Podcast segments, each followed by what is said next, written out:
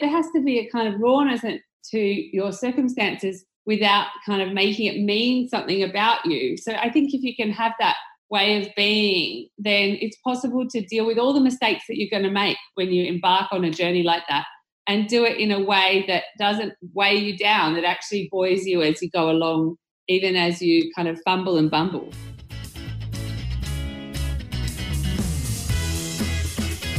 If you want a satisfying career and a fulfilling family life, this is the podcast for you. Join me, Joel Lilovich, and me, Lucy Dickens, as we share strategies and advice to help you keep your balls in the air. Welcome to the Juggle Podcast. Hi, everyone, it's Joel Lilovich here. And Lucy Dickens, welcome back to the Juggle Podcast.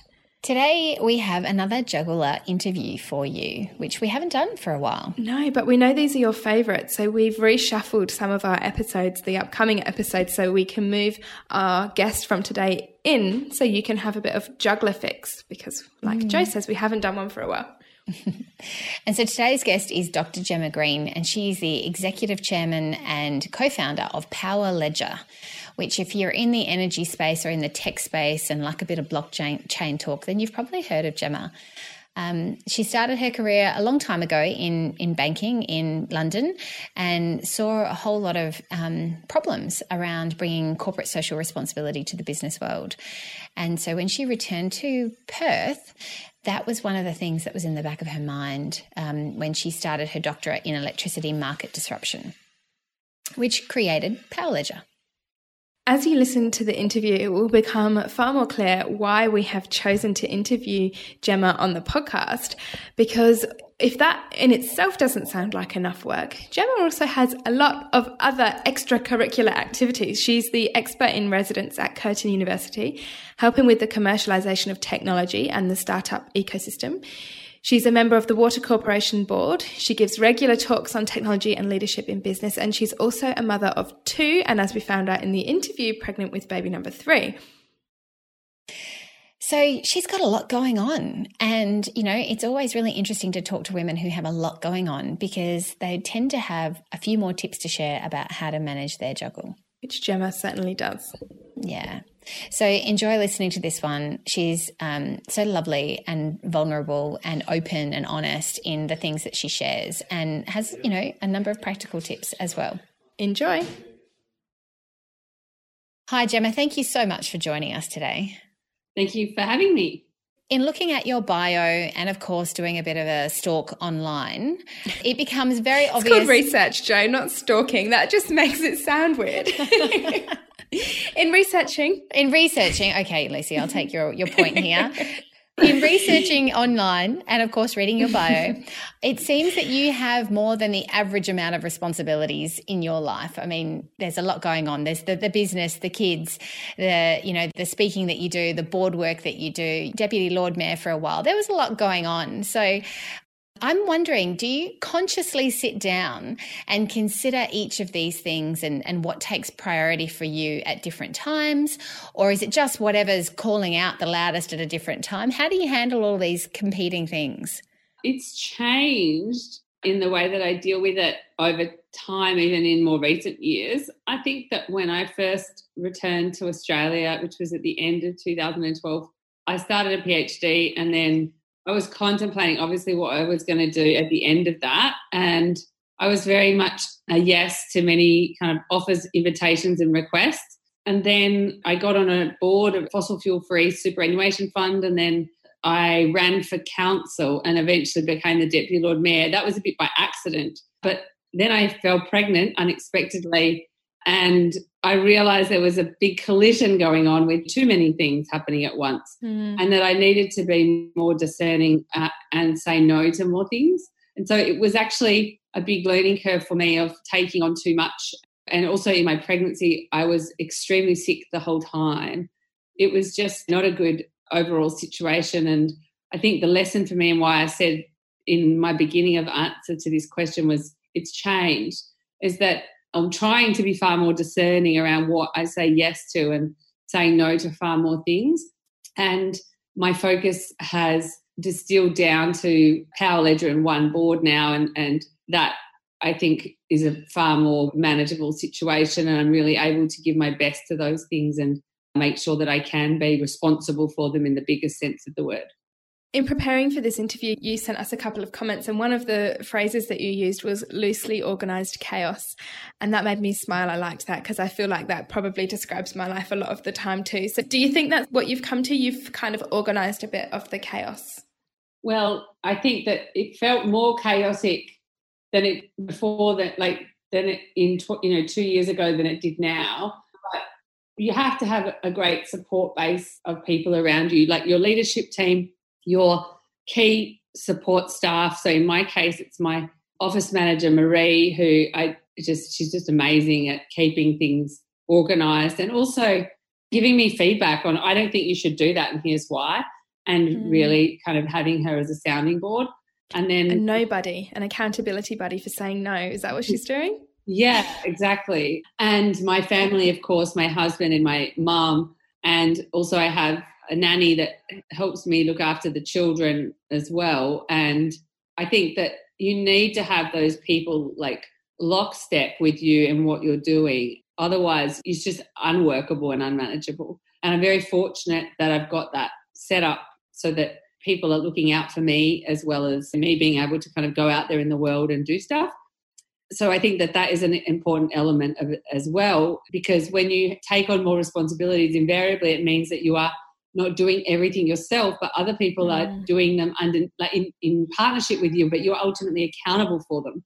And so you've got to understand how to be responsible for things that you're not personally doing as well. And so that requires, yeah, a level of partnership and alignment around outcomes and dealing with a lot of circumstances that you personally haven't been doing yourself, but are ultimately responsible for.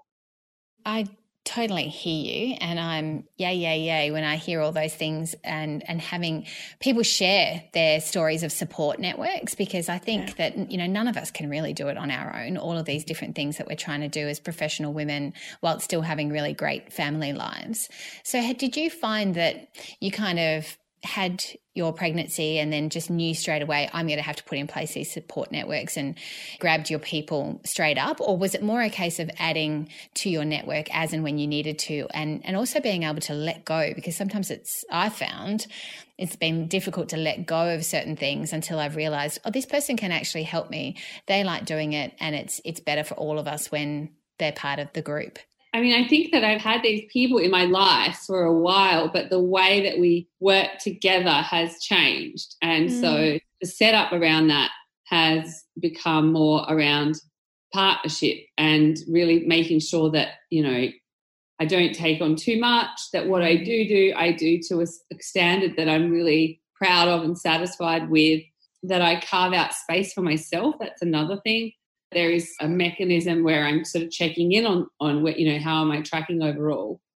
But just because you've got people in your life doesn't mean that you're necessarily supporting each other in the way that is really optimal. So I think you've got to kind of cultivate that way of operating together and really prioritize that as a thing. I mean, you can do so much as an individual, and lots of people just focus on their own activities, and that's obviously a perfectly valid choice. But in my case, with Power Ledger, we want to make an impact to the lives of a billion people globally. And so that involves partnerships and working with others and cultivating relationships with people that are up to similar things to achieve those outcomes. So it necessitates a different way of operating to achieve that and make it work. Do you find in all of these partnerships that you're doing that you're putting your family to the forefront of them. So, does your family come into some of those partnership discussions when it comes to work? Well, when I'm speaking about partnerships, I'm really speaking in the context of Power Ledger and the clients yeah. that we've got and the way that we set those up. But my family is certainly uh, like front and center. I've traveled with both of my two children extensively. I've probably done 50 business trips mm. since I mm. first had my first child in at the end of 2015 mm-hmm. or with my kids on the trips with me. And that was because I was breastfeeding them and I wanted to continue to do that. And also, I didn't want to be away from them. That was another mm-hmm. big pull. So I think that that's necessitated, you know, coordinating with my family around how these things are going to work. I didn't expect to want to talk about this, but with the things that are going on in the world with reduced travel, mm. that I think is actually going to push people to move things ahead commercially without necessarily having to travel as much. And I actually think that's a good thing. Yeah, we all want to be in front of people, but the impact of that is more flying and three days out of the office instead of a few hours on a Zoom yeah. call. And so I think that it will kind of force the issue around more productive ways to build rapport and relationships with people in other countries as well. So I think that could be a kind of positive byproduct of the circumstances that we find ourselves in right now. Mm, that's an interesting observation. But I'm still blown away that you've had 50 trips traveling with small children. I've probably had I don't know, five maybe in four years, probably not even five. And they're hard work. It's hard, it's tiring, especially when you've got tiny babies who you're breastfeeding and you're trying to look after a baby and engage in whatever it is that you're there to do. And you're away from home, so you haven't got your comforts around you. That's challenging and it's really, really tiring. So, what are your tips to make that a success? Don't do that. oh. Just do it by Zoom instead, yeah. um, I turned 41 this year. I was 36 when I had my daughter, Emily, who's now four. And I am seven months pregnant with a third child. Congratulations. Congratulations. Doing June. But I was looking back on all that going, I don't think I'm going to do that with this child. yeah. I, I actually went, what was I thinking? And the thought of doing it makes me feel tired right now. But um, yes. somehow I just did it at the time. Uh, you know, it's probably amazing what being four and a half years older does to your kind of perspective on what is, you know, what you have the energy to uh, contemplate. Yeah. But I think you've just got to know at that time I was able to do it. I don't think I will do that with this third child, also leaving two children behind. Yes. That amount of days. Different so dynamic. Yeah. I think that, yeah, it's a different dynamic and a different situation. But like when I did have to go, like I did go to America in October of 2018 and to Caribbean. And I took my husband and my daughter and a three month old baby because I wasn't going to go with a three month old baby on that trip. And I did need to do that trip. So we all went together. And I think mm-hmm. in those cases, then you need to engage your whole family on, on going on that. But that, since then, I haven't had another one of those sort of mm. pop up. And, you know, I have staff who are able to travel, you know, notwithstanding current travel restrictions, but, you know, willing to and they're really up for in many cases the opportunities associated with that so and it's a great send someone else to, you know step up and be trained yes. in dealing with other markets and i think particularly for people in perth where you know if you're in london it's often that you'll get international travel with your, mm. with your professional jobs whereas in perth less common so it's quite an exciting proposition for younger people to be able mm. to go on business trips Mm, absolutely.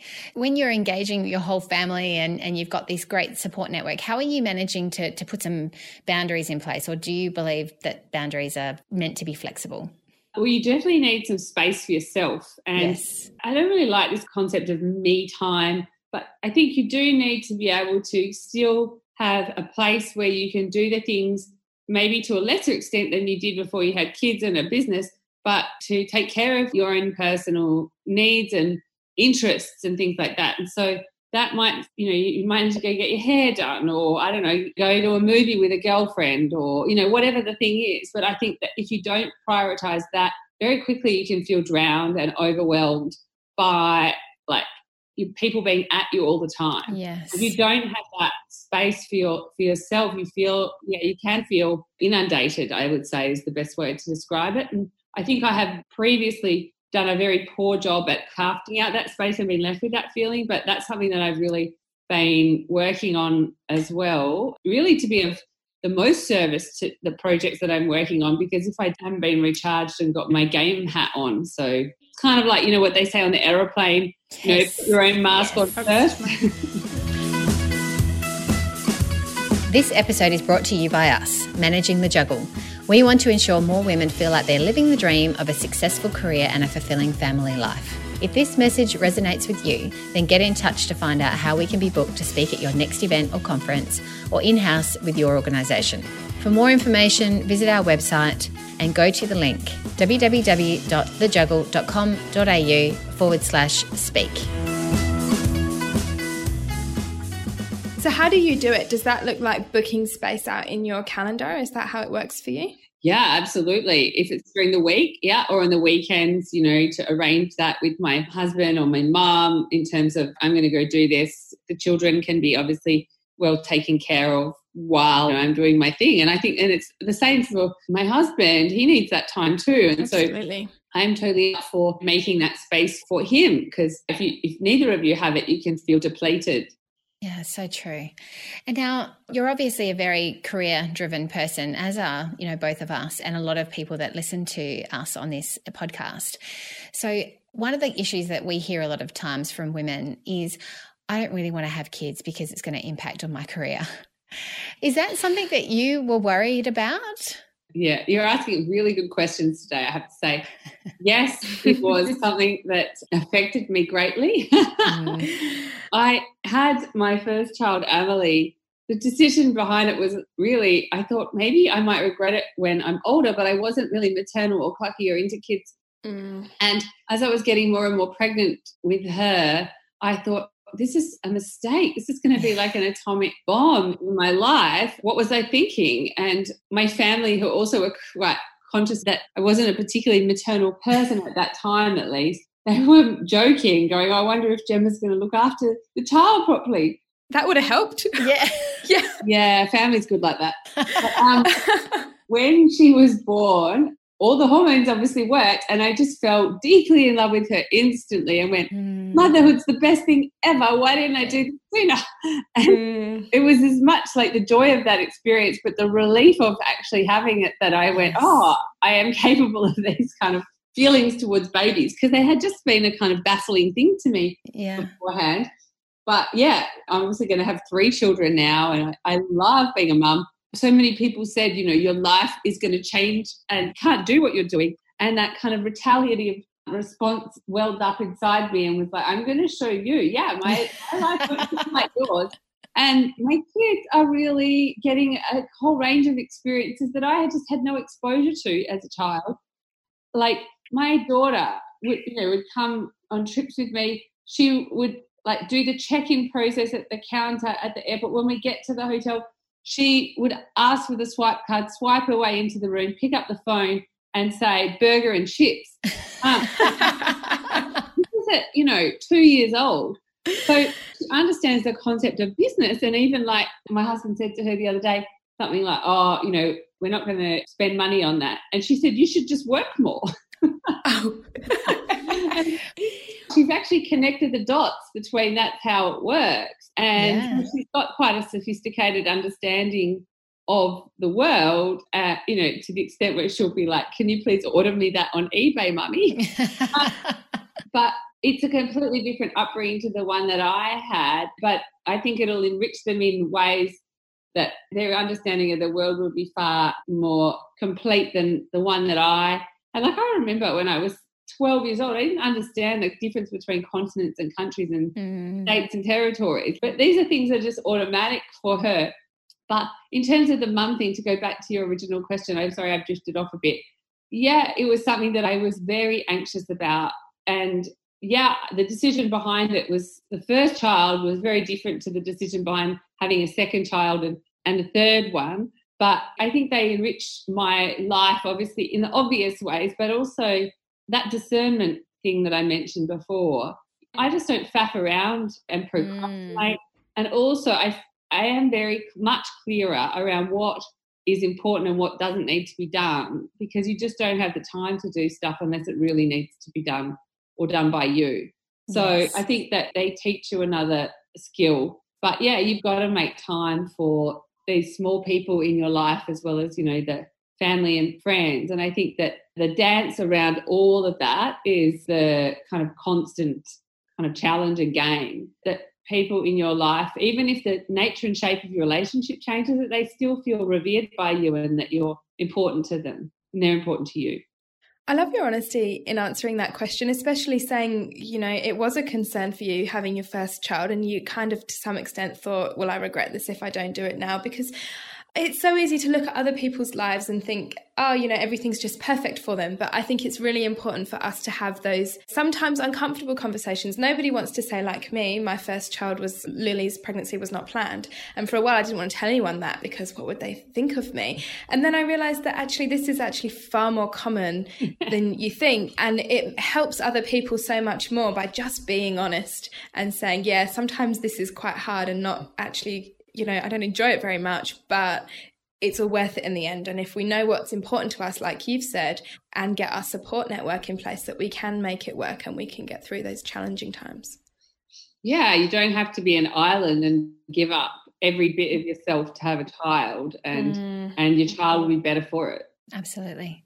So one of the things that is really obvious is that you're working in a male dominated industry. You've got tech, you've got energy, and there's a whole lot of men there.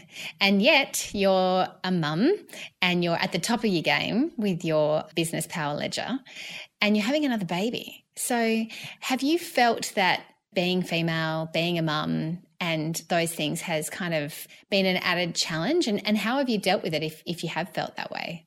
Uh, yeah, I think it is an added challenge in the sense of where you've got couples where both are working. If you look at the research, women tend to still do the majority of the tasks that's in the household that support the children in the household. So often what you'll see is women not having the big job and the husband having the big job, or two people not doing a big job at the same time and they're take, doing a tag team around it. But if it's the woman's taking a back step on her career in some point, then okay, managing those household and children's activities is perfectly fine. But in the other cases, there needs to be an alignment around sharing those other activities. Otherwise, there's no space.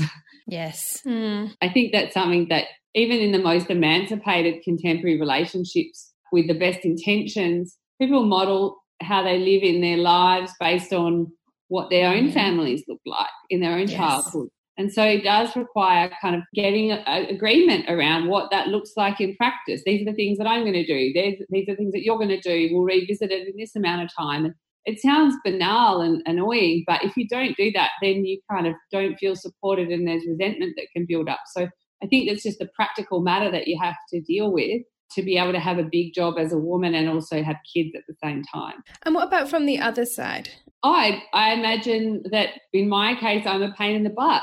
no, I meant the employment side, as in, um, so that's how you manage the home situation, the mm. family situation. But what about within the workplace? Have you faced any discrimination or seen any discrimination as a result of being oh, um, female in male dominated industries, or has that not been something that's affected you? Yeah. So, in terms of being in a male dominated sector or sectors and whether that's had a negative impact on me. I haven't experienced it that way. I mean, I've certainly had comments made here and there which have made me kind of raise my eyebrows and just wonder what goes on in that, you know, that yeah. person's marriage. but love to be a fly on the wall when you say things like that on a daily basis to other people.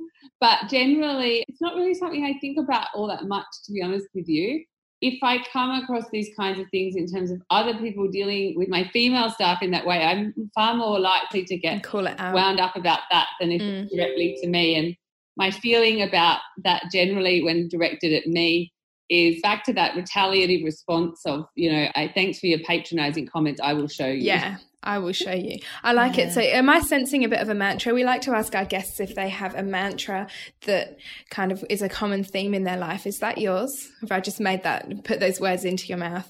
uh, yeah, yeah. I think I think that there's probably a theme of that going on. I think it's probably fair to say.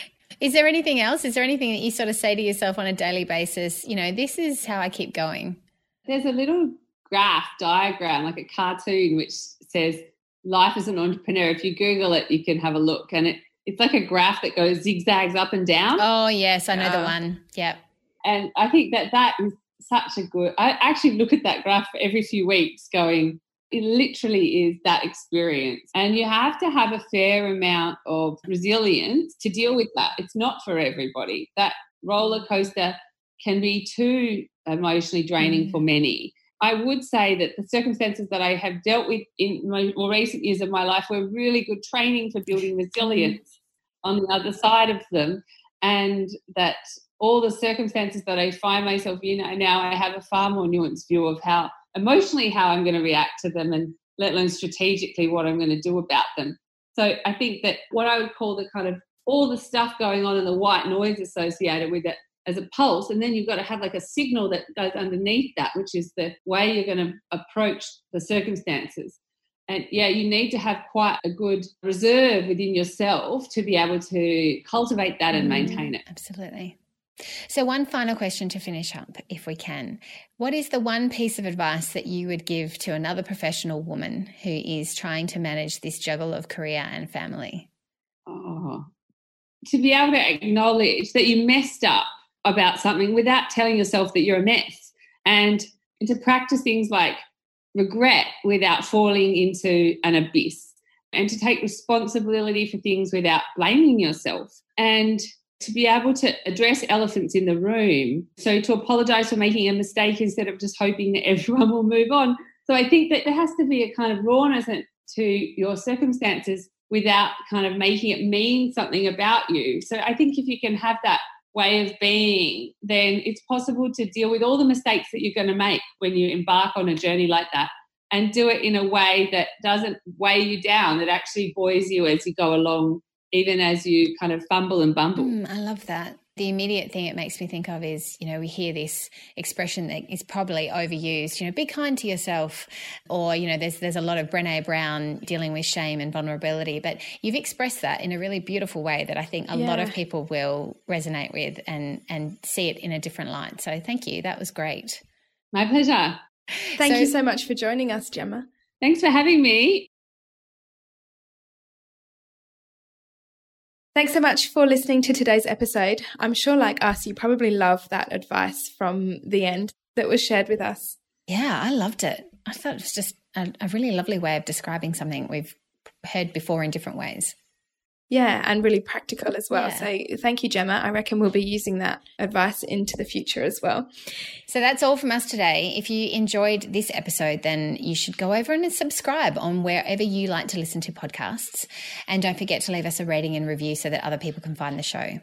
We'd also love you to come and join us in our Facebook community. You can find us on Facebook at the Juggle Community and find all our links and all our past episodes at thejuggle.com.au. See you next time, everyone. Happy juggling.